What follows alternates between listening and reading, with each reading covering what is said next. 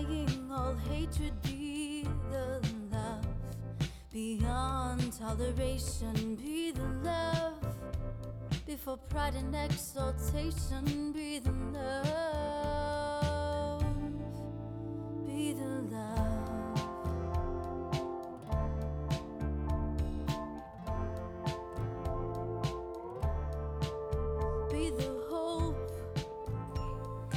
You are listening to Be the Love, transcending through the shadows into a higher state of consciousness. We are souls on the journey, opening up the conversation to heal, awaken, and connect ourselves and the planet to a higher vibration of love frequency. It starts with you. Everything you need is within you.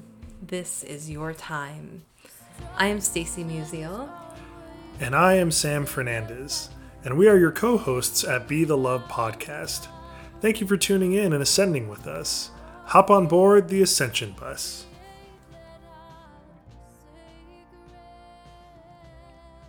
Hello and welcome to another episode of Be the Love, Transcending Through the Shadows. My name is St- Stacy Musial, And I am Sam Fernandez. and we are your co-hosts and souls on the journey. And I'd like to begin by inviting you just to take a moment and just get centered with us. And it feels safe for you, to begin by taking a deep breath in through your nose and out through your mouth, just releasing anything that is keeping you from being present in this moment. And take another deep breath in through your nose and out through your mouth. Just breathing out anything that you're ready to release. And just take another deep breath in through your nose and out through your mouth. And just feeling connected to the breath in this present moment. And remembering that you always have your breath to come back to. Welcome, Philip Wade. After a 14 year meditation journey, Philip experientially realized the nature of the true self, which referred to itself in the realization as infinite silence. In his former life, Philip was a chartered civil engineer and director of a large consultancy business. That was all left behind in 2009 to focus on a deep inner calling. His style is simple, compassionate, and offers exquisite clarity. His sharing is all based on direct experience and not rooted in any tradition. He shares this profound gift with the world through direct experience, spiritual inquiry, and infinite touch. So thank you so much for being here with us today, Philip. Thank you. I'm delighted to be here with you here, Stacy and uh, Sam, and also uh, to uh, welcome and thank you to all your listeners listening to this. So a Mm. delight to be here. Thank you. Thank you. It's such a pleasure to have you here and share your your experience with us. And so let's just go ahead and jump right in. Um, I'd love to hear a little bit about how you went from engineering to to tapping into the spiritual world. Sure, yeah. It, I think the thing that I always say when this question comes up was, although I recognise now there was something there much earlier in my life, that I think the trigger in the midst of that engineering career was actually when I was on a skiing holiday uh, in Whistler in the year 2000. Mm. Uh, you know, so I- I'm sure everybody knows where Whistler is, West Coast, Canada, and uh, that's thousands of miles from home. And I, um, uh, two weeks skiing, and I remember after a hard day skiing, sli- uh, going to bed one night, and then waking up the next morning, and I'd been dreaming about work. And I thought, and I remember saying to myself under my breath at the time, "This has got to stop." And kind of one thing led to another after that, um, because uh, it wasn't long after that holiday. I uh, was walking, checking out of a bookstore, and I saw this little book, and it was called The Little Book of Calm, and it was by a guy in Australia called Paul Wilson. And I got, I thought, that's what I'm looking for. I was quite calm on the outside, but obviously in the inside there was something. And that had like a li- little things that you could do, and I carried it around in my briefcase for quite some time. And the next thing that I remember was a few months later, uh, I was at an airport, um, and I saw another book by the same guy um, called Calm for Life. Mm. And that's what started me on meditation because the book, amongst many other things, taught me how to meditate. And I absolutely committed to that. Uh, even though my working career was very, and life was very busy, I made sure I meditated for half an hour every day. And I noticed changes starting to take place quite quickly. And I just kept going and kept going, and more and more things opened up, uh, uh, things like alternative therapies and so forth. Uh, and I sort of started to pursue some of those in parallel with my working life. And about five years into that, uh, uh, uh awareness has started to arise that my path was no longer starting to lie in the direction of uh, civil engineering, but was going in a new direction. Uh, mm. The meditation continued. Uh, and by 2009, as you said in the little bio there, um, I, I, I, realized the, time, the decision had been made. I was going to pursue a calling that I couldn't really articulate properly, but I just knew that I had to follow it and I, and I would regret it if I didn't. Mm and I just essentially just walked out, having turned a big contract around. I was a hero as far as the company was concerned. The the uh, the, the client was I was very happy. The staff were happy. But I said, I'm going. I, I just got to go. There's something calling me. Hmm. Um, mm. And it was really after that things started to accelerate uh, and deepen, and one set of spiritual insights after another, and it just kept going and going and going. so it was like that, really. It was it was, it was really the meditation that was the central piece for mm. me. Uh, and I just followed that to its natural conclusion. Mm. Mm. Oh, so it sounds like you really just tapped into that self and that something else was leading you. I would say so, yeah. I mean, I wouldn't necessarily have understood that when I started, mm-hmm. Uh, but certainly as things deepened, and particularly the, from when I left work behind, I started to, the meditation obviously practice had deepened enough then for me to start to recognize the inner signs more clearly. Uh, and I started to follow those. Um, and, and, when anything came up, I absolutely kind of followed it um, with dedication, really. Mm. Uh, if there was things that needed to be faced, I faced them. And I'd already done that in the build up to leaving work behind. There were some big decisions made in my life prior to that. Uh, but I, I realized that I just had this sense that unless I face this stuff, deal with this stuff, and follow the signs, um, I just had this sense that the end game was something important mm.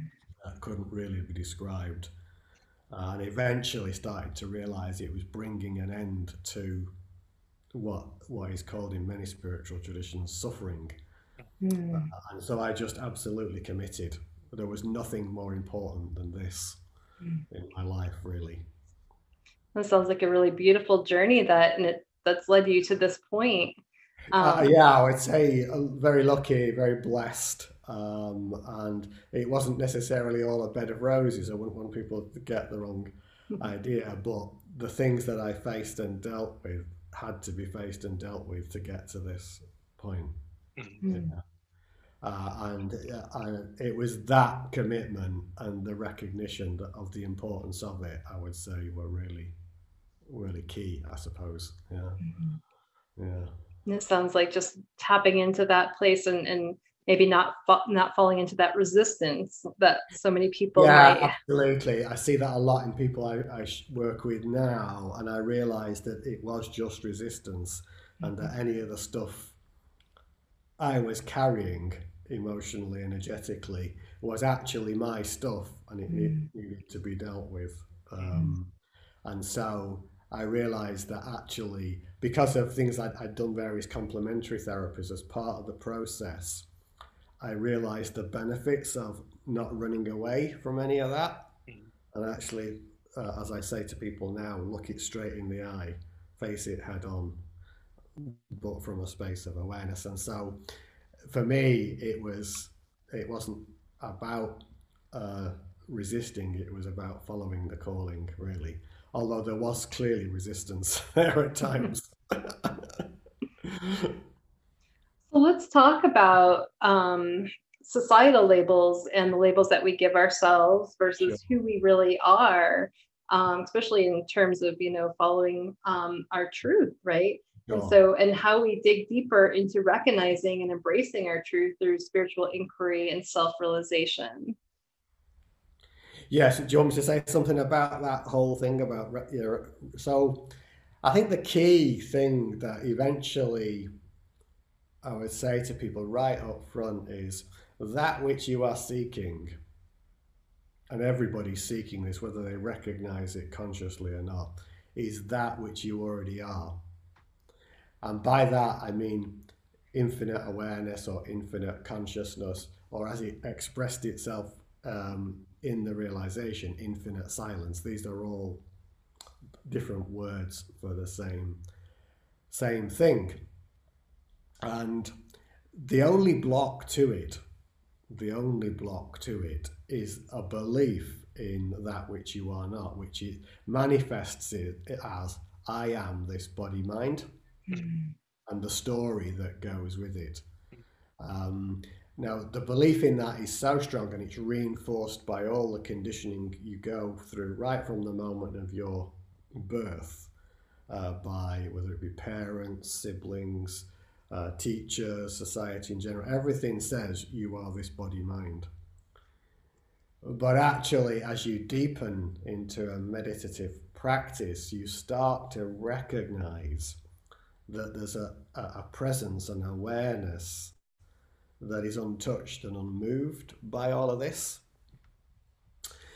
And the process of self realization is about realizing that.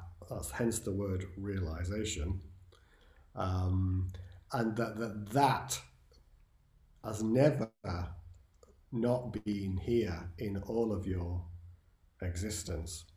And it's about coming to that awareness. And there's some simple things we can talk about and go onto to help people start to see that if, you know, if you want to do that at some point. So, yeah, absolutely. So, um, tell us a little bit about what, um, how you came to that conclusion after coming from where you were to where you are now and recognizing that inner self and that that awareness. Sure, it was a combination of things. I think really in my own. Um, obviously, I'd been I'd committed to the meditation, and that brought stillness and calm. In parallel with that, I was pursued. I pursued one or two things. Uh, you people might have heard of it: uh, emotional freedom techniques. Mm-hmm. Mm-hmm. Uh, um, it was quite popular in the US, I think. Um, I also uh, explored Reiki and other forms of hands on healing called quantum touch. Mm-hmm. A combination of all the awarenesses and things I was learning there started to open me up more and more. Um, but really, the key was the meditation. And then, one, I suppose, one thing led to another. And I started to open up to uh, a spiritual inquiry, really the resolving a question, you know, who am I really? And as I, I only read a relatively small number of what I would call books from what I would call truly realized beings, but they had a profound influence on me because by this time, with a combination of the meditation and all those other practices, I started to see the truth behind what was being pointed at in the words, and it started to manifest through um, quite profound spiritual experiences. Uh, the first of the, the really first major one of those was a deep seeing I had in 2011, which came in a kind of it wasn't really a dream, it was kind of a dream-like state, but it was a meditative state where I was given a very clear insight that I was to let all of the stuff I'd been learning go. And the message was uh, just you, it was basically use your heart based intention to, con- it, what it came to me was use your heart based intention to connect with the spheres, was the words I got. And I remember coming to the next morning and remembering this kind of uh, message that had appeared during the night. And I said, What was it it was said? Just use your intention to connect with the spheres. So by this time, I was already fairly very practiced with the meditation, very practiced with alternative things like EFT, quantum touch, and so forth. I thought, oh, let's just give it a go. And um, the instant I made that choice, there was a huge whoosh of energy went through my body.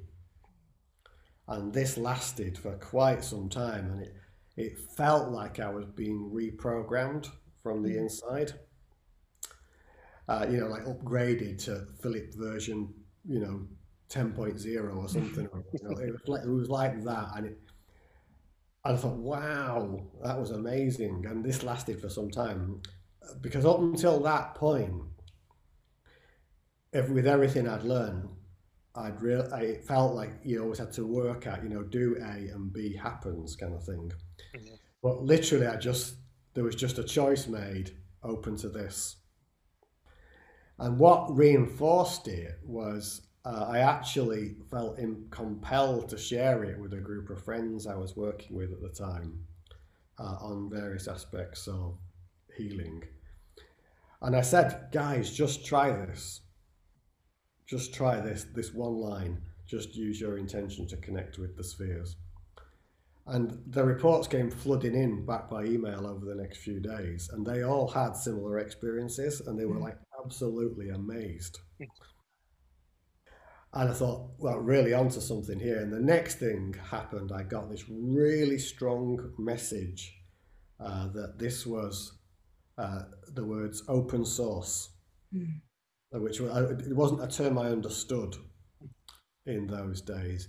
But long story short, it was it was the 20th anniversary, almost to the day, of the forming of the open source foundation for the Linux software and I found a, a, short video about it, and I realized that I'd been given this awareness and this experience to share with the world.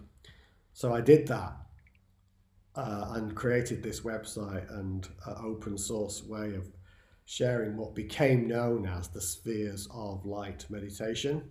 Mm. Um, and that it then turned out eventually as the realization manifested in 2014 was the precursor step to what is now the infinite silence meditation, mm. which I share with the world. Mm. Uh, and it was through using that meditation, it was like a bridge, an energetic bridge. And it was that one in 2011. And then there was a series of other mega experiences in the lead up where profounder and deeper and deeper scenes, which would take quite a long time to explain to you happened, but they were off the scale type experiences um, where the body was like it was plugged into the electricity mains, this kind of thing. And each of those, the scene became clearer and deeper, clearer and deeper. And I became aware that there was just this presence, mm. which was then made unequivocally clear in 2014 when in a very, very profound meditative space. I'm going to use some words here now to describe that which is beyond words. So uh, you, you kind of have to go with this. But in that, in, in and as that space, there was suddenly there was no sense of this body that we call Philip. Mm-hmm. There was no sense of an identity of Philip. There was no thought there was only a sense of eternity. That's the only word I could use to describe that eternity, mm. infinity. No personal dimensions to that, and, and knowing that I, non personal, was this. Mm. And not only that, there was there'd never been a time that I'd not been that. And I sometimes express it this way it's like everything had changed and nothing had changed. Come on to that in a moment. So that you could say that experience lasted for eternity and that would be accurate. But at some point in human time, linear time, there was still no sense of Philip, still no sense of a body. Two words emerge, and that was infinite silence. And in that same moment, the vaguest sense of a body, a form, a physical form, I could only say started to reappear. Mm. It was like it was a shell at that point, very, very, very, very faint, and gradually over I don't know how long, it started to re-emerge. Along with the remembering of Philip, but a realization that, as I said, everything had changed and nothing had changed. And what I mean by that is who I thought I was, which was Philip, the man with that story we've just mm. talked a little bit about, wasn't actually true. That which I really was was this infinite silence, infinite consciousness, or infinite awareness. And I'd never not been that. And that is so unequivocally clear. It was like, you know, you don't forget that, you don't miss that. And so from that day, it's, it's there's never been, um, shall we say, a moment where that awareness isn't there. And a part of the insight that came with that, my body was on fire um, with this energy shift. And the mind tried to kick back in. Um, and I was given the insight that life is death. And what I realized instantly that meant was it was the, the identity of Philip was, die, was dying or had died. Uh, and what remained was life itself, which is the infinite silence. And it, it was really through that process, this unequivocal awareness that has never not been here mm. was confirmed fully. I'd been seeing parts of it up until that point, and then it was made unequivocally clear. Mm. Yeah. That sounds really beautiful. It sounds like you were really able to drop away those those labels, um, the labels that we tend to give ourselves, you know, of who we are as um, humans the yeah the daughter the son the artist the doctor uh, whatever label you give yourself um, that sounds like it really fell away. It wasn't philip the engineer. It was it was just this um, other deep infinite self. Um, absolutely. Yeah. Yeah, yeah. so um, you mentioned maybe taking us through a little exercise around diving into that or or maybe a meditative um, exercise to around the who am I. Um, would you be uh, called to do that now? oh point? yeah, we can precursor that a little bit. And sure. do the little uh, who am, uh, what I call the who am I exercise, but might be useful for the listeners to just first, and they, you can close your eyes whilst doing this. People listening to this, you can do it with your eyes open, but it's just, you'll probably find it a little bit easier if you've got your eyes closed. Just first, as your eyes are closed, simply noticing all that's unfolding here in your body.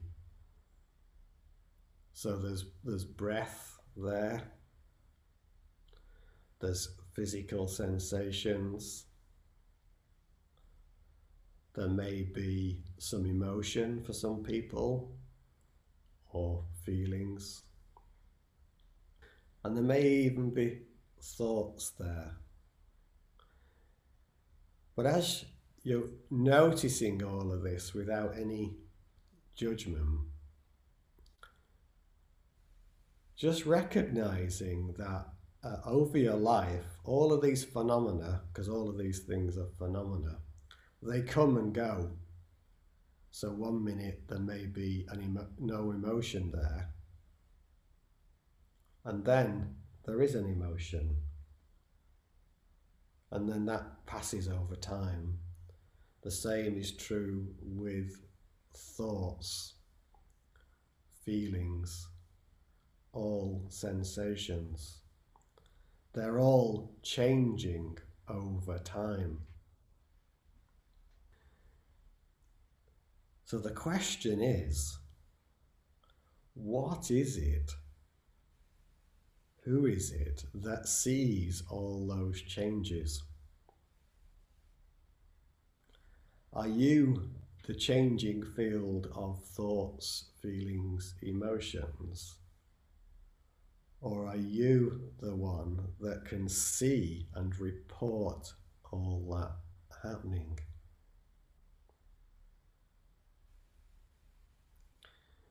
The mere fact that all these things can be observed and reported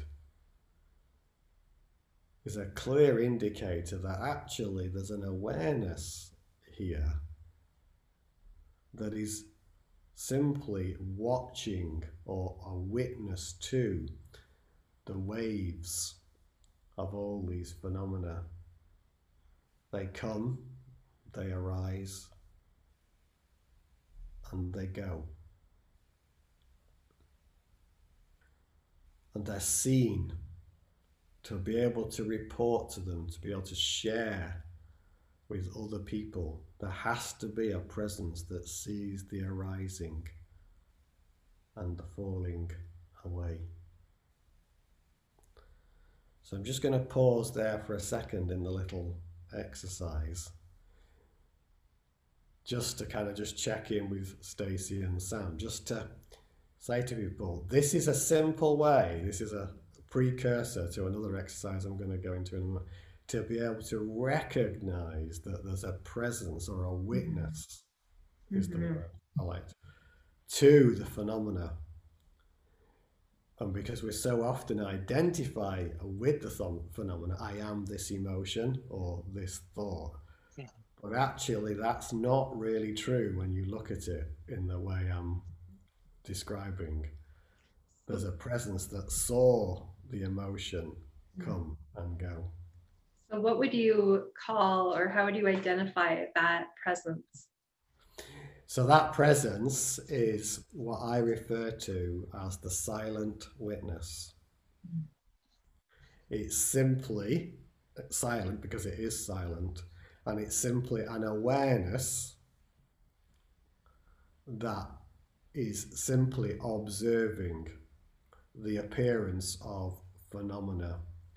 You see, consciousness is like a green screen. You're all familiar with green screens. You know, you can project anything you like on the green screen. So, all these phenomena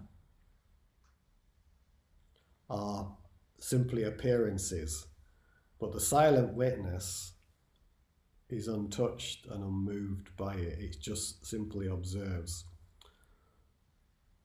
So the, the key to meditation and so forth is about recognizing that witnessing presence. And if you can start to open to that and see that, then you're onto a winner. Hmm. And so, how does one recognize that so we're going to go a little bit deeper now with the, the exercise to start to open that up a little bit more because that was the like a, a precursor step to start to see that the phenomena are coming and going. So what we'll do now is take it a, a couple of steps further to help people recognize this more clearly. Mm-hmm. And I call it the who am I exercise. So we can close our eyes again. It's again you can do this with your eyes open, but it's probably going to be a lot easier if you've got your eyes closed. So having recognized the possibility that there's some witnessing presence, this silent witness here, we can now close our eyes. And simply, silently inside, ask the question Who am I?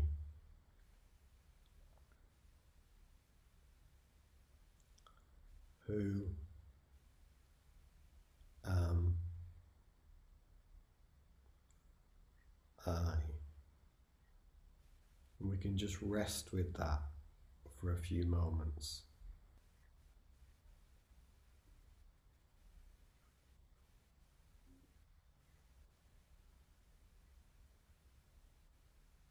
And if you want, before we do the next phase, we can just open our eyes again and just check in here.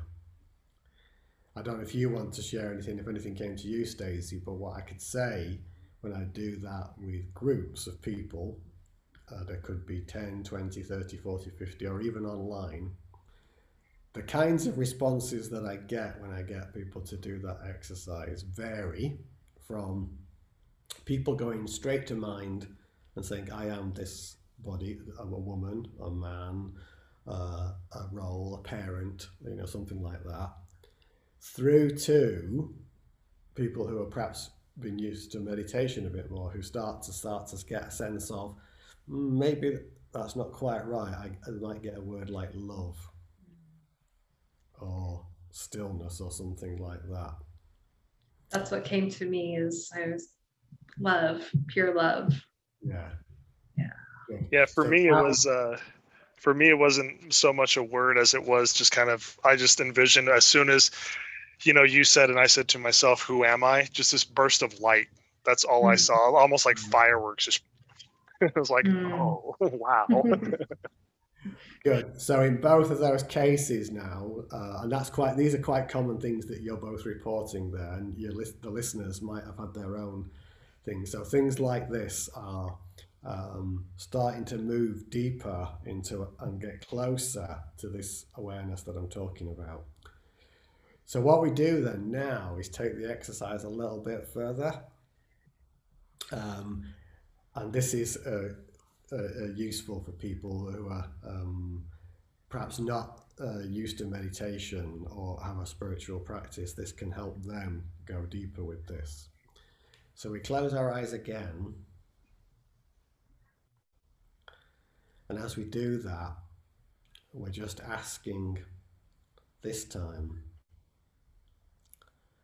who am I without memory.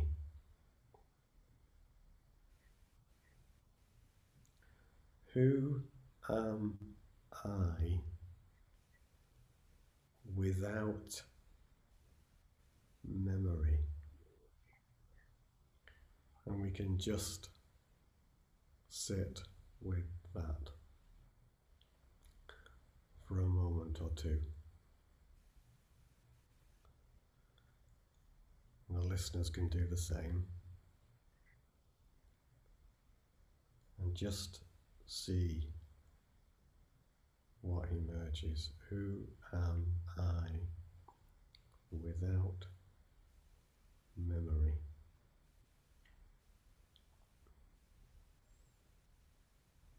Good.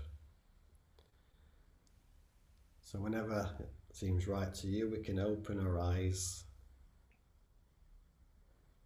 And whilst uh, Sam and Stacy are just doing that, when I share that with a group, people typically start to go deeper. They move beyond, if they were in body mind identification, they start to move into love, peace, so forth. People who are more, uh, perhaps been more meditating and so forth, they start to get words like void, silence, stillness. And this is getting us much closer. I don't know whether you guys want to share what you got there, if anything. yeah, I'll I'll uh, definitely share it. So I got um, three words because you did ask it a few times. So the first one I got was energy. The second one I got was infinity, and then the third response I got was no one. Perfect. Yeah, and when when I when when when I I, I got the no one message, my uh, I guess you could say like my my ego brain or something immediately went to well that sounds kind of negative. Like no but it's actually a positive thing. Because with who am i without memory? I am no one. And that's good. That's it's it's not a bad thing you know? What Yeah, aside from the ego bit, did you get did you notice anything else energetically there for you as you as you got that?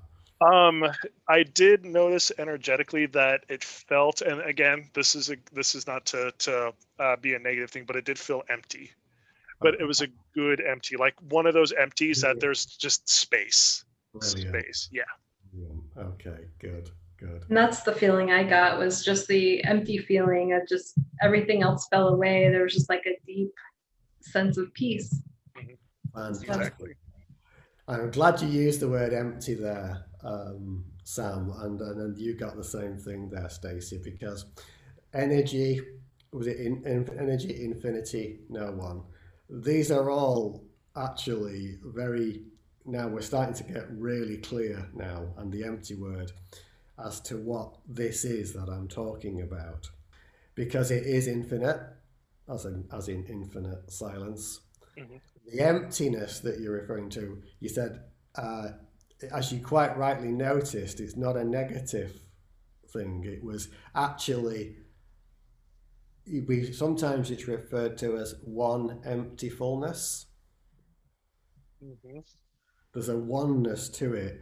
It's completely devoid of all of the issues around a personal identity, and that's what it's empty of identity and belief.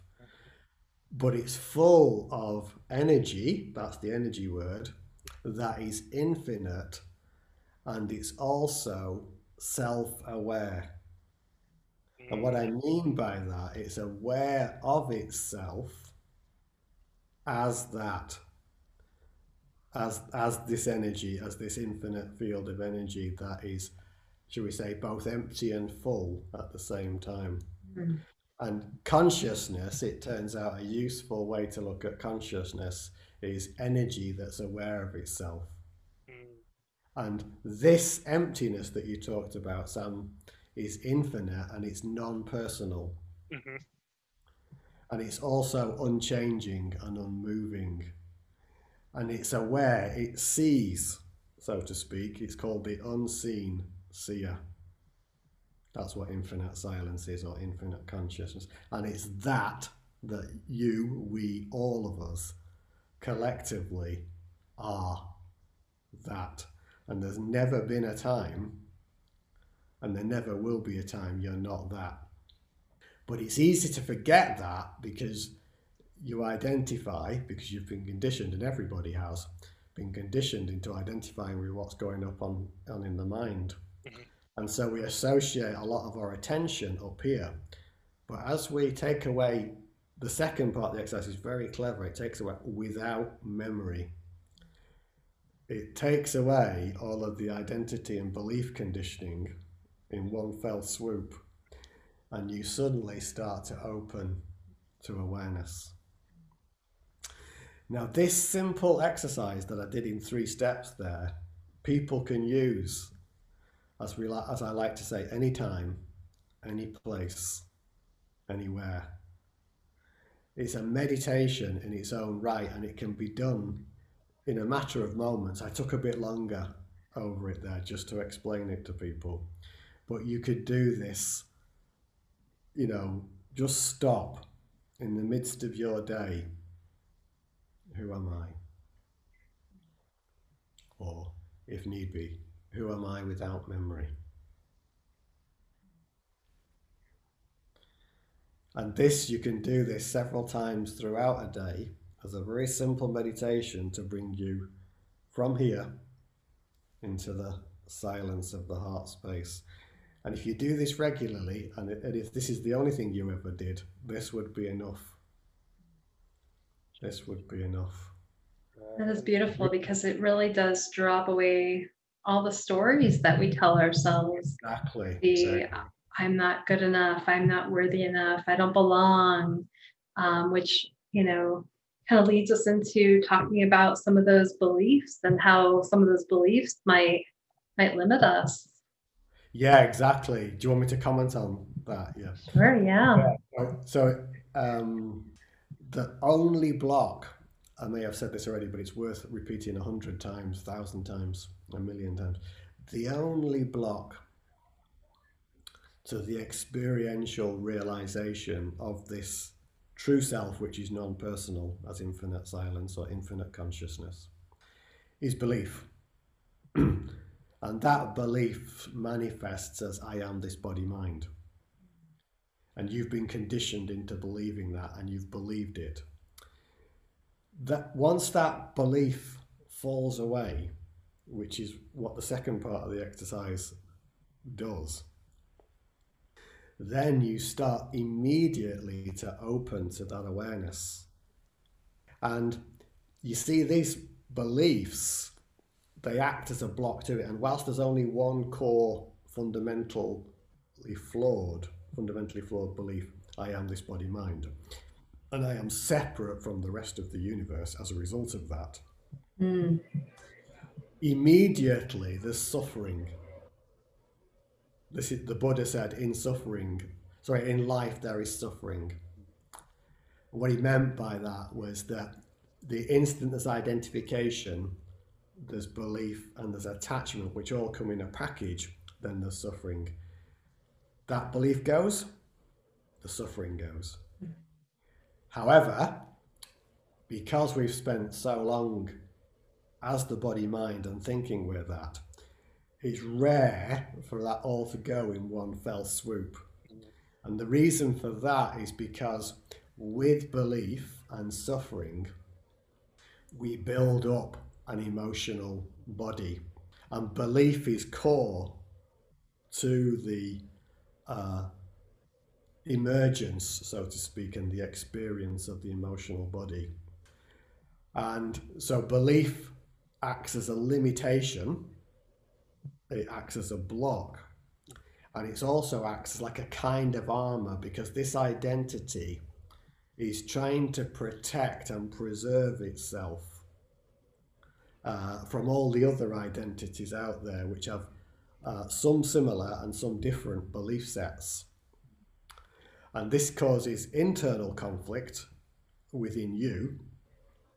And because all the egos in the world are trying to in self small s self preservation mode, they get into conflict with all the other egos, and that could lead to a, a family dispute. It could mm. lead to a relationship breakdown.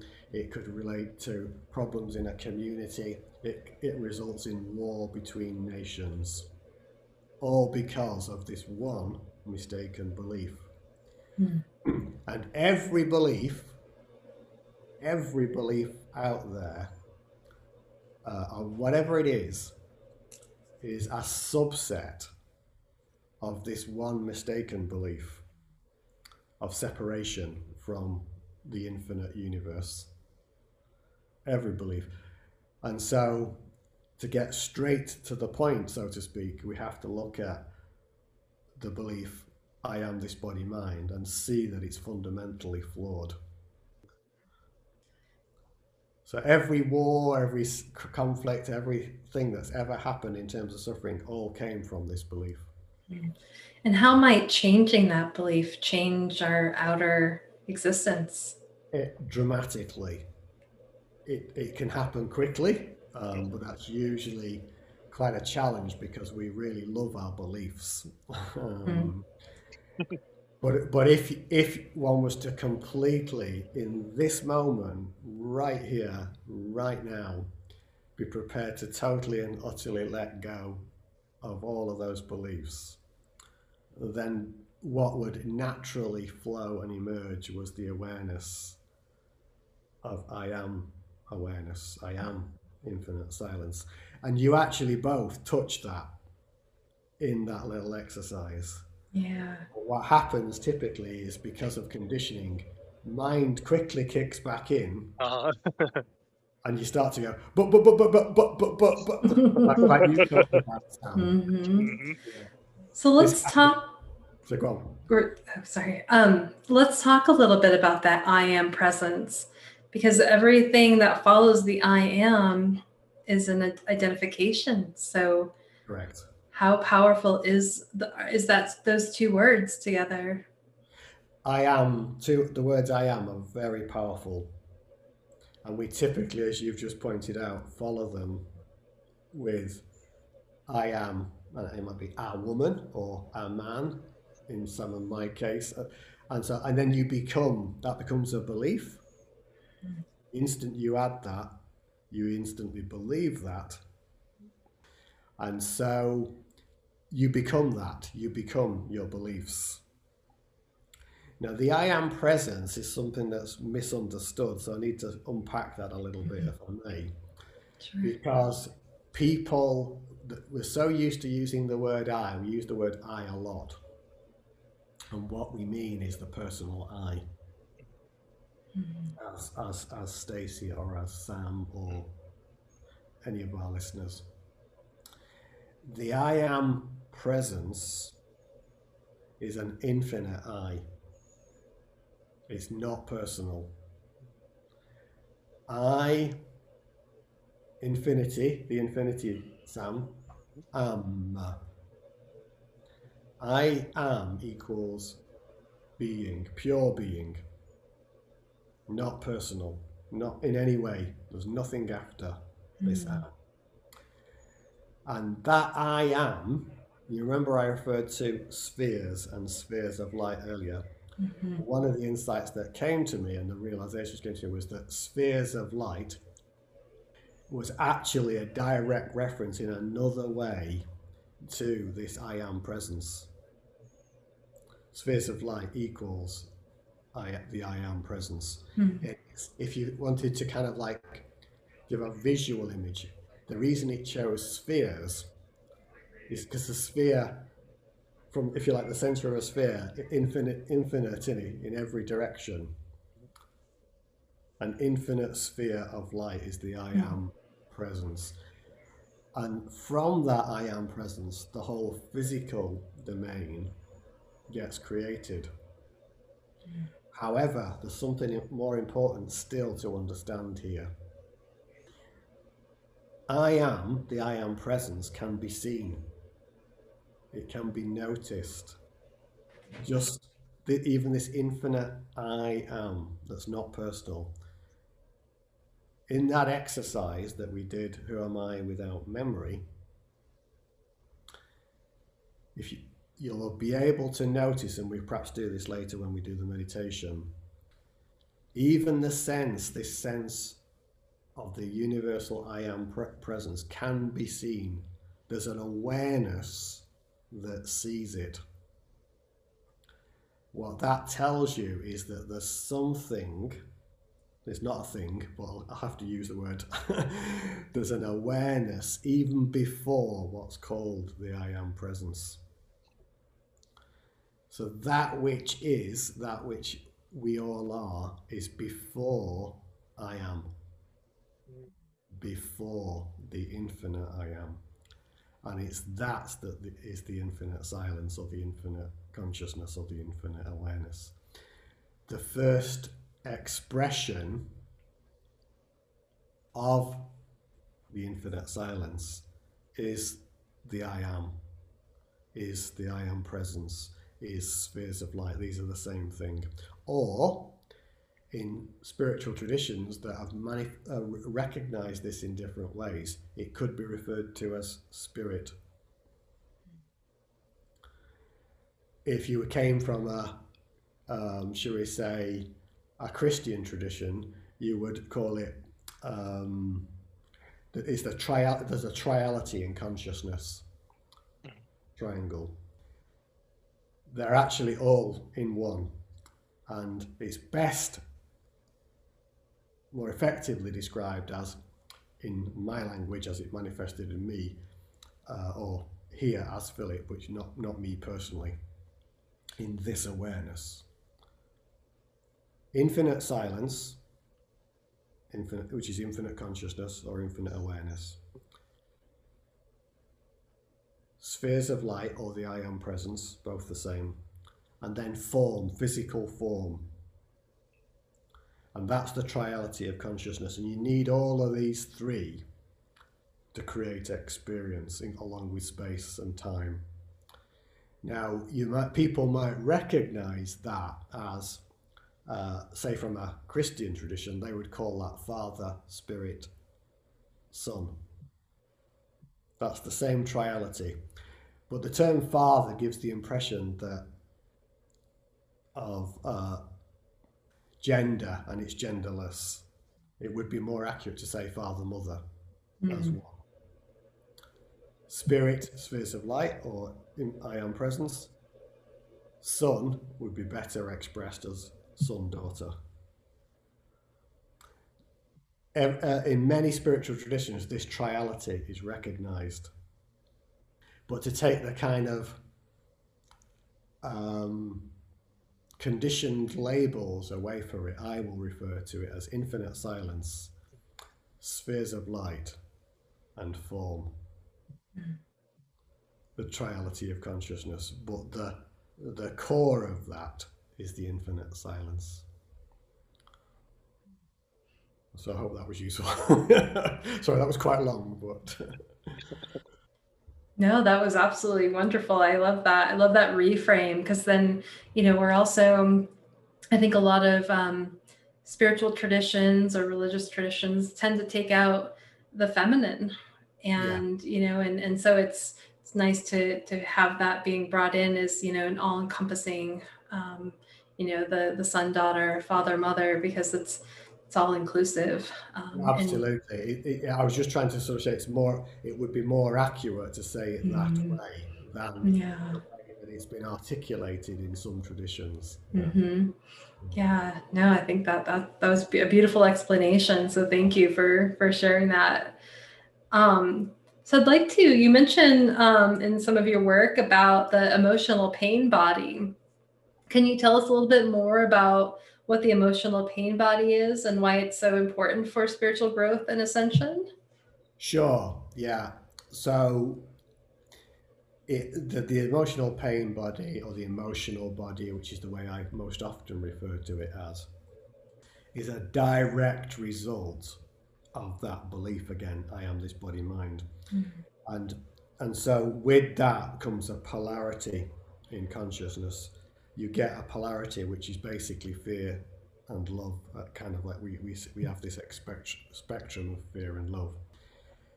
And with that, I, uh, because there's this polarity or appearance of a duality, opposites, duality is consciousness is opposites, hot, cold, tall, small, fear, love. You know, these are these are dual experiences. That forms with that belief in place. And so you go through childhood being conditioned into believing in something that actually you're not. So immediately there's an inner conflict which you might not realize as a young child that's getting built upon and built upon, moving you away or giving the experience of moving you away from the source of that which you are. This in itself is the cause of suffering, but it then gets built upon by conditioning from parents, siblings, and experiences in life where you're told you're not good enough or something goes wrong and you're attached to an outcome or things being a specific all of these experiences or some particularly traumatic event occurs. All of these build the emotional body and it builds and builds and builds over time. And people will notice that events in life get tr- they get triggered by events in life. You know, as, as something happens, one minute you're calm, and then somebody says something to you, or something happens on the television, and suddenly you're feeling very emotional, upset, angry. All of that is coming from the emotional body that's been built up and built up, and it's all historic. It's all historic. Now, and we know that uh, it's the emotional body because we can use an example. So you might, an event might occur and you're walking down the street, everything's okay.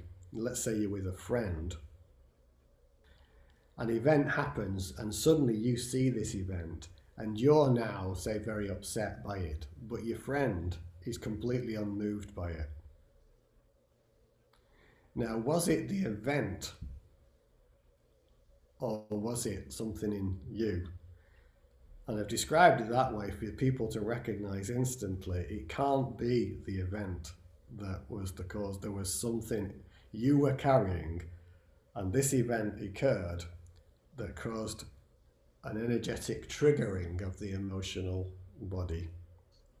Now, this is very important in spirituality because what life is doing all of the time is presenting not challenges, but invitations for us to move beyond the suffering.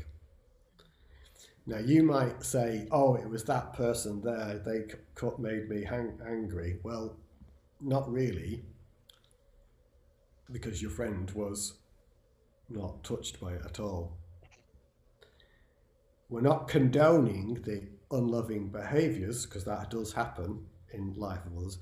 But what we're saying here is actually there's an invitation for you to move beyond this event that's triggering you. And so people see emotions and so forth as challenges, and you're taught generally, certainly in the UK, and I guess it's pretty similar with you guys, you, tend, tend to pretend to, support, to suppress them, not deal with them, not face, run away from them. This is actually a completely the wrong approach, or ineffective, maybe not wrong is not the right word, an ineffective approach. Actually, the instant there's an emotion here, there's a triggering of the emotional body. The key is to recognize it, accept that it's here, not fight it, not run away from it, feel it fully, but and now remembering the who am I without mm-hmm. memory exercise, look at it from that awareness space directly. And what you'll find is that, and this may take practice at first, when you trust that awareness, that infinite awareness, that empty stillness, looking at the emotion, recognizing you're not the emotion, a miracle will happen. It will start to dissolve. The wave will have arisen, and if effortlessly, it will dissolve of its own accord. And the more you can trust that presence, the awareness, the infinite silence, the faster that will happen. And all of life is going through, is inviting you to dissolve this emotional body and recognize yourself as awareness. Even the most mundane events are all invitations. Some of them get are bigger than others, and that's usually because we're not listening. You know, we're, we're, we're going with this, the head, rather than the, the awareness of the heart. And dissolving the emotional body is central to the realization of the self because people can have quite profound awakening type experiences. This happens quite a lot. They may have a deep awakening, a deep seeing, and then suddenly find themselves back in suffering and the reason that happens is because there's a it's like a almost like a pull, a gravitational pull from the emotional body to come back into identification. And so the emotional body, for an anchored realization, has to be dissolved sufficiently so that one can rest as awareness always. That's how important the pain body or the emotional body is. And the more that you can become practiced at recognizing awareness and facing what comes up as it happens, the more that you will deepen into the realization of that awareness. And I, uh, yeah, and I, I, I love, I love how you used uh, emotional body over pain body because you're right. I mean, the example that you provided, you know, of, of, of a man and his friend, and then something happens and it angers the man, but it does not anger the friend. And when um, me specifically, when I think about, you know, the, uh, you know, emotional pain or, or you know, uh, things in my past, it's always, you know, in a negative sense, right? So we have to work on the negative. We have to work on the negative, but that's not necessarily true. Um, and you know, Buddha talked about this as well is that just as the negative so is the positive.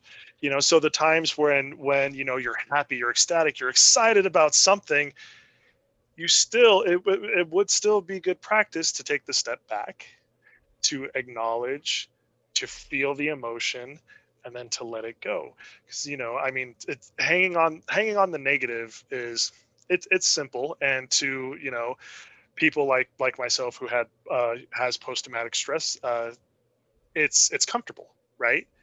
Um, but there are people who hang on to that positive and that excitement and that happiness and that's comfortable as well. But to hang on to either either emotion for your you know for the the observer for the watcher um the observer the watcher doesn't know emotion right? It's it's it's the piece it's it's that empty. So that's what i have to remind myself too. It's not just for the negative it's also for the positive. It's the same practice for both right? Bingo. Absolutely. Great awareness. Sam fantastic. Because people talk about uh, go with the positive but actually positive and negative are just two poles. Mm-hmm. The, the two sides of the same coin. And this that we're talking about, this awareness, is neither negative or positive, it just is. And so, um, on the side of every positive, there's a negative there waiting um, to sort of pull you back. And you, so, what ends up happening in life is we you swing back and forth, and there's this pendulum going on and there's these highs and lows, highs and lows, highs and lows. And but the awareness is untouched and unmoved by it all. As you started to see when you got that infinity, no one energy, that emptiness. Now that is the source of peace. Because we people are taught, as you've seen clearly in your own experience, to predicate their happiness on events. I'll be happy when. Mm. But that is suffering. That is suffering. Joy, true joy, doesn't have an opposite. It's a natural perfume of the awareness of the silence. And actually, that's what pure being is we for pure being, which is a, a manifest expression, we use words like love, grace, gratitude. These are expressions, perfumes of that awareness. And they're not event based. They're not event based. So you're absolutely right to say identifying with the positive or the negative is just another form of suffering. Mm-hmm. Mm-hmm. Just another form of suffering. That which is before and beyond all that, that's where the peace is. Hmm. I love that because then you're you're you're recognizing that it is in this present moment. It's not one or the other. It's just right here, right now exactly that. Yeah. yeah. Yeah. And that brings us to then an acceptance of that. And then that's the that then there's like just a natural perfume that arises mm-hmm. of stillness, joy, mm-hmm. peace that's not based on any turn of events. Not um, the meaning that we give oh, yeah, to the, the external. Yeah, exactly. Yeah. Mm-hmm. Yeah, it's beautiful. So, would you like to lead us through uh, one of your infinite silence meditations? Sure, I'd love to do that. Yeah, yeah. So, we can give this about what about ten minutes, something like that. Yeah. Sure. Yeah, absolutely. Uh, so, just as a precursor to it, and it's been useful for us to have had the conversation the way that we have. In the meditation, I'll use some of the terminology that we've explored already. So I'll start off with that awareness uh, exercise. Um, at the first part of the meditation, I'll invite you and everybody listening to open at some point in the meditation to the experience of spheres of light, the I am presence, in other words. But I'll do it as spheres of light first. And then I'll invite you to open to the witness, the silent witness, and then infinite silence. I'm just kind of pre-warning people just with these terms so that they're not, oh, what was that? You know. Yeah. Sure. So if we're going to get ourselves comfortable, whether we're going to sit down or lie down, and just simply, firstly, closing our eyes.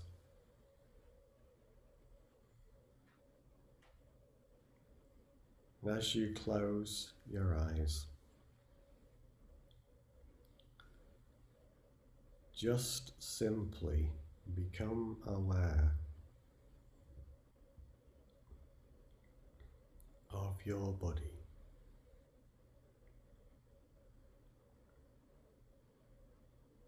Any feelings,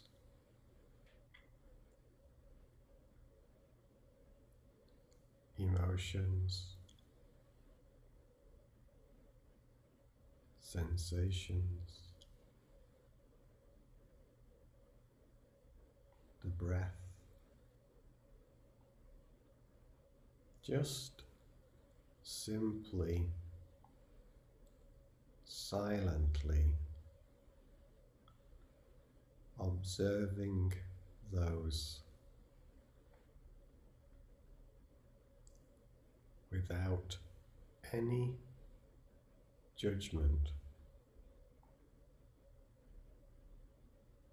Just accepting they are here. Just like you're watching a movie from the inside.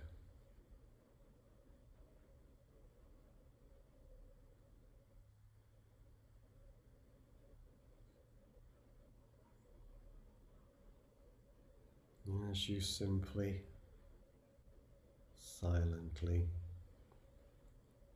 witness these phenomena without judgment.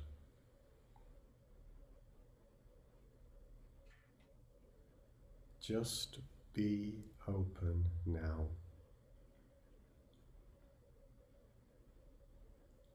From your heart.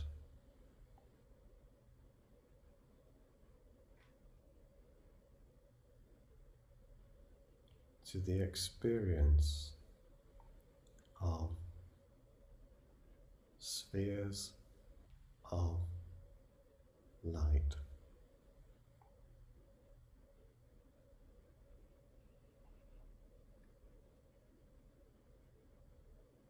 Spheres of light.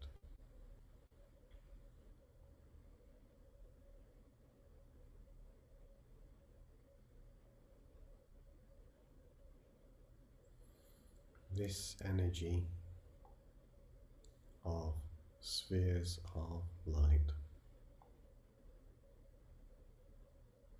is the same as the universal non personal state. I am the infinite. I am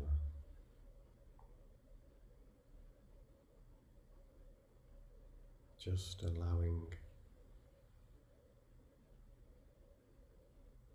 just noticing I am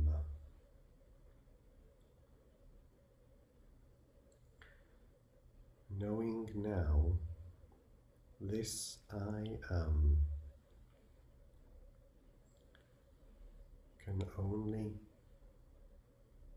be seen or witnessed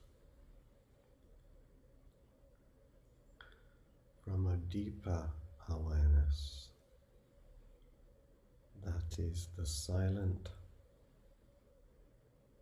witness in infinite silence.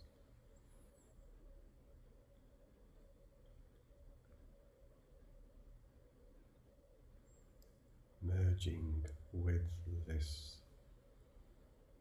silent witness that sees the I am.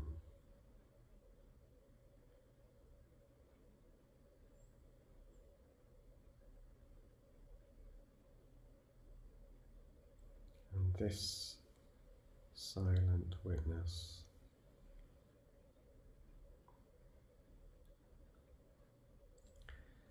is rather like some ice in an ocean of water. And it's melting.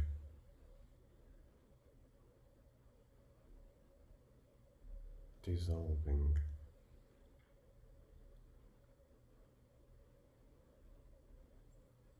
Becoming one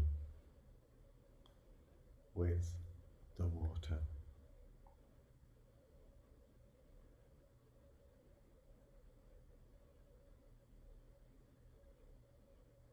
And the water is an ocean of infinite silence.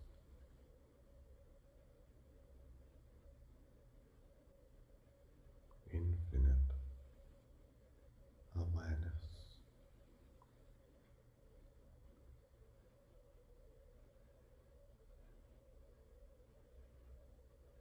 Just for now, in silence,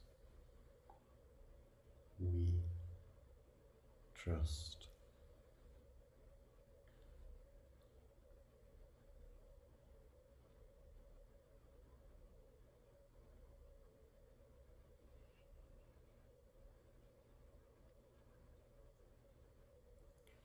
In silence,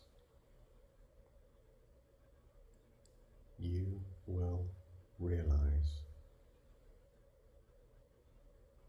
your truth.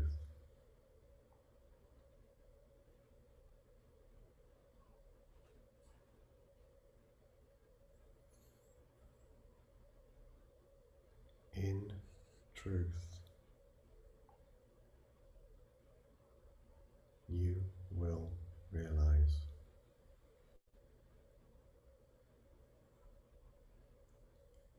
You are silence, infinite silence.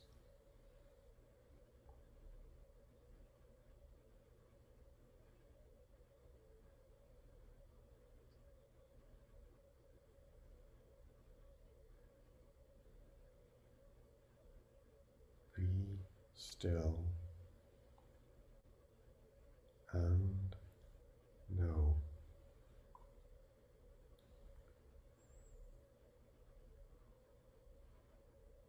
this.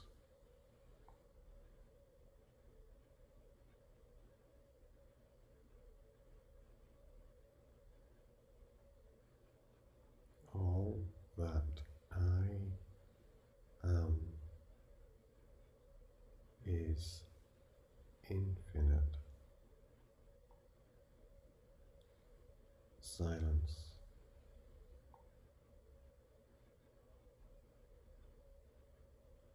Is all that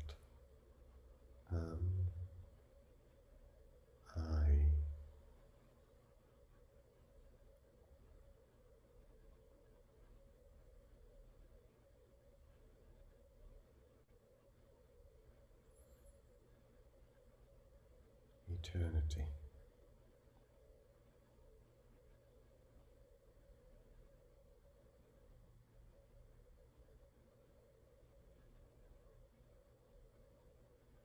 Be still.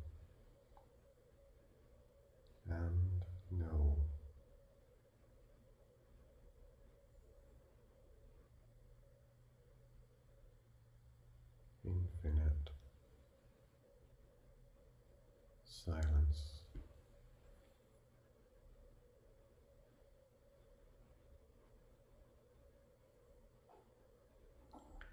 In a moment, continuing to rest in this as this ocean of awareness. I will ring the Tingsha bells three times.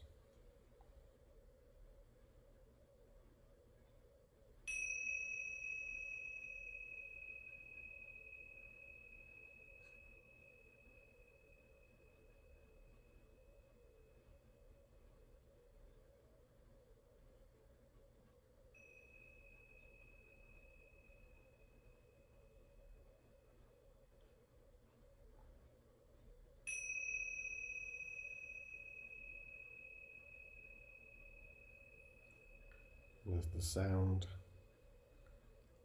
of the bells gently fades to silence, aware of your body, the chair you are sat on, or whatever you may be lay on.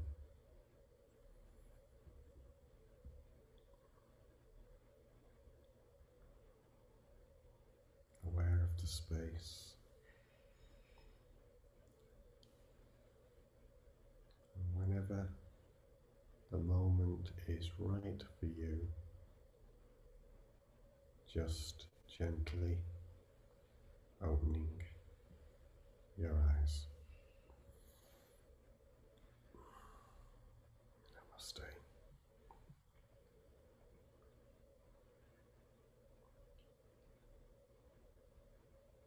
Good.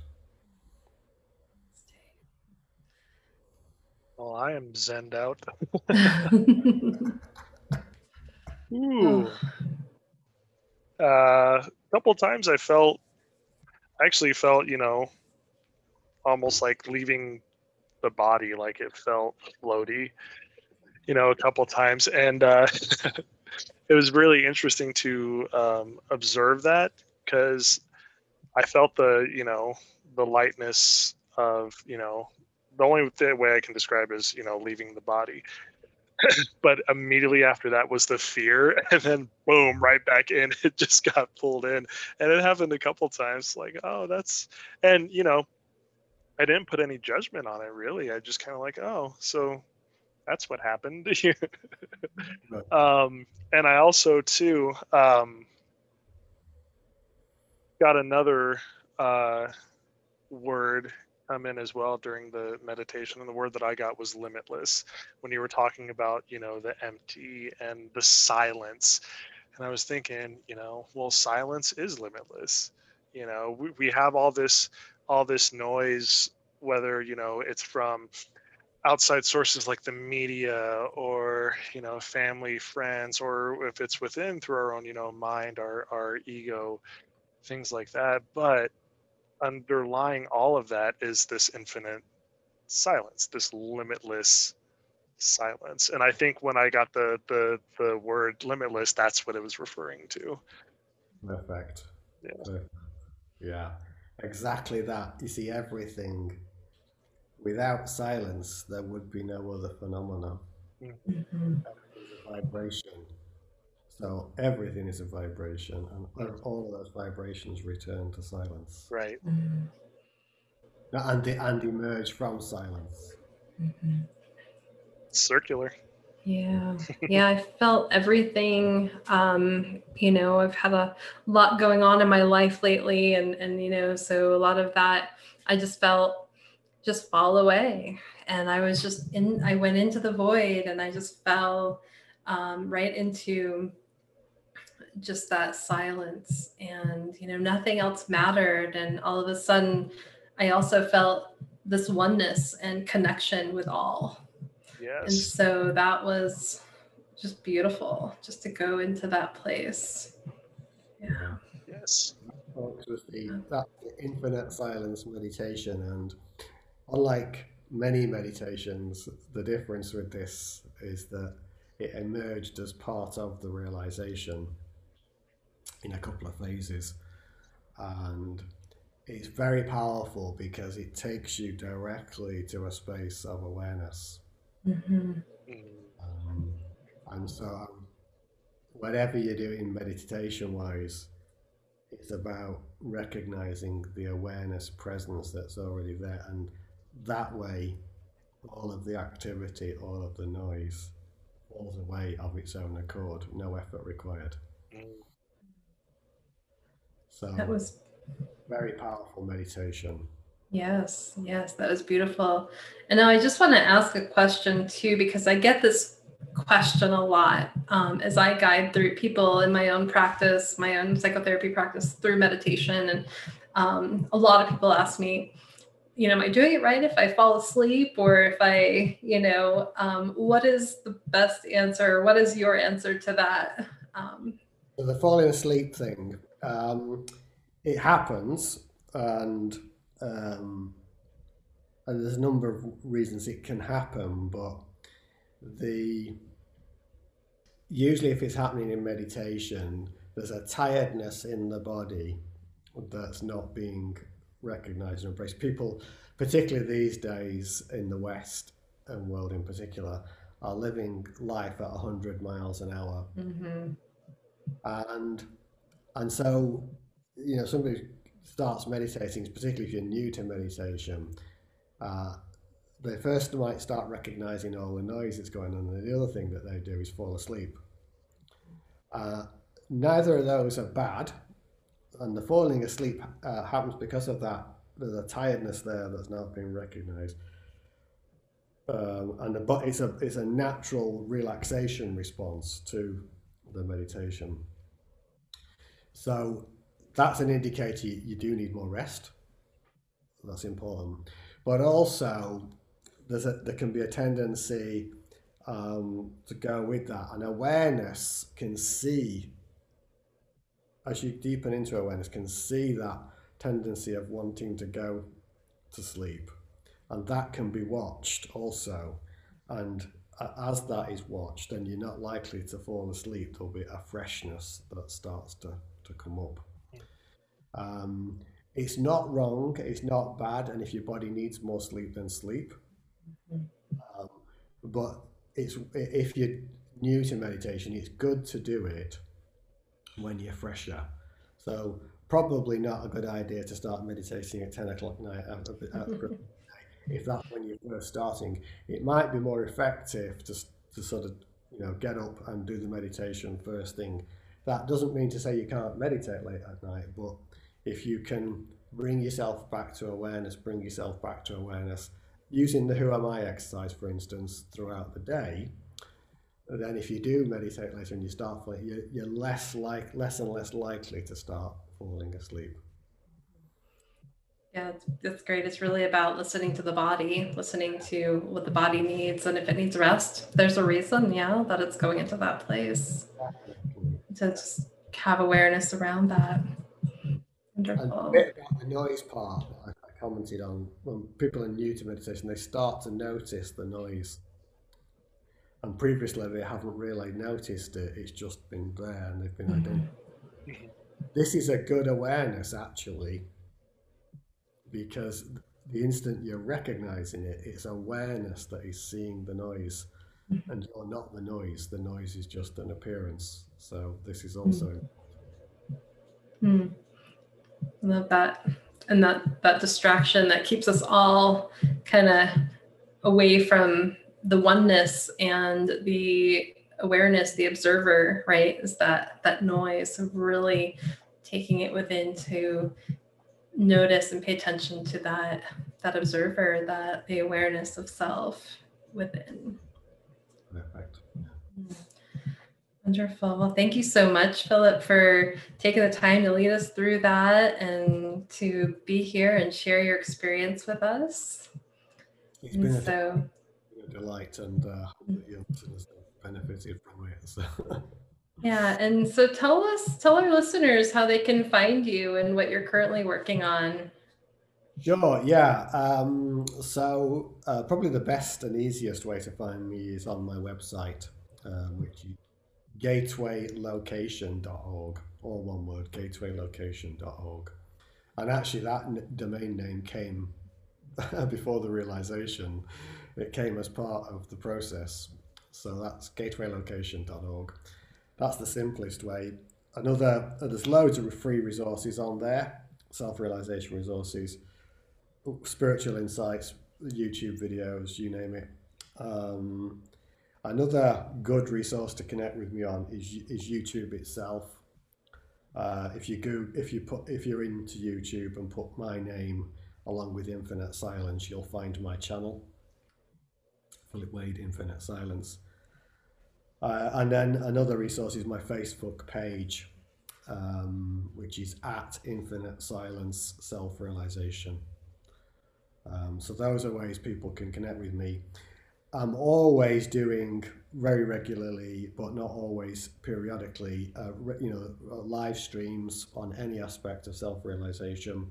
I get many prompts from the awareness to talk about this, talk about the other, and I'll happily to take questions live. So that they happen quite frequently. I've been doing quite a lot of because of lockdown and stuff online retreats. Um, so I did quite a few last year. Uh, I've got one. Uh, people, this will have happened by this time. Goes out to your listeners, but look out on the website for more online retreats. And if people can't attend any of the dates, what we've started to do, and we did this with the uh, one that took place on the first or the third of January this year, a two and a half day online retreat. It was on Zoom. We recorded it, and it's been edited into five YouTube videos, and we're making it available for a, a, nominal donation to people. And it's a great way for people to get a sense of what being on a retreat with me is like, um, to decide if it's for them.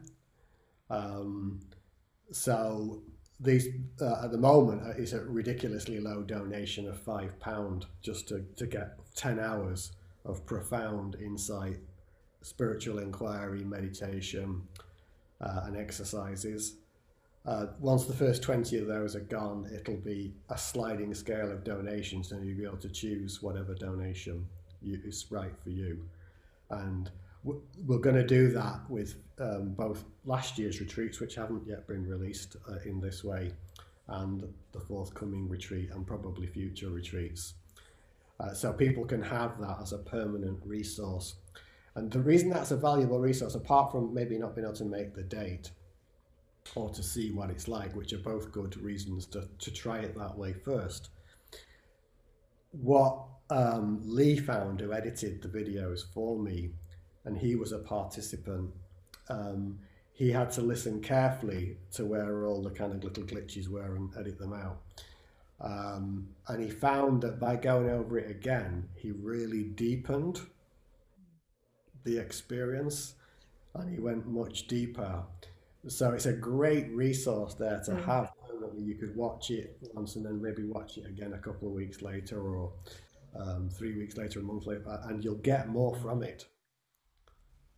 Uh, and there's a little bit more structure in a retreat than uh, maybe randomly going across my YouTube channel and trying to find the, the next right video, so to speak. Mm.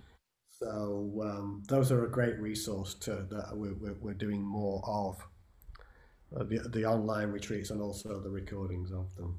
Wonderful, thank you. And we will um, put those in the show notes so people have access to all those resources that you have available. So thank you so much for being here today, Philip, and sharing your experience with us. And thank you for listening to our show. Stay tuned for more episodes being released on Mondays at 5:55 a.m. Mountain Standard Time. And if you like the show, share the love by sharing it with your friends. And if you want to support the work that we're doing, please consider making a donation to our show by visiting our Patreon website at patreon.com forward slash be the love podcast. And until next time, love yourself, love each other, and love the world. Love you guys. Love you guys. Take care. We'll talk to you later. Thank you again, Philip. Thank you.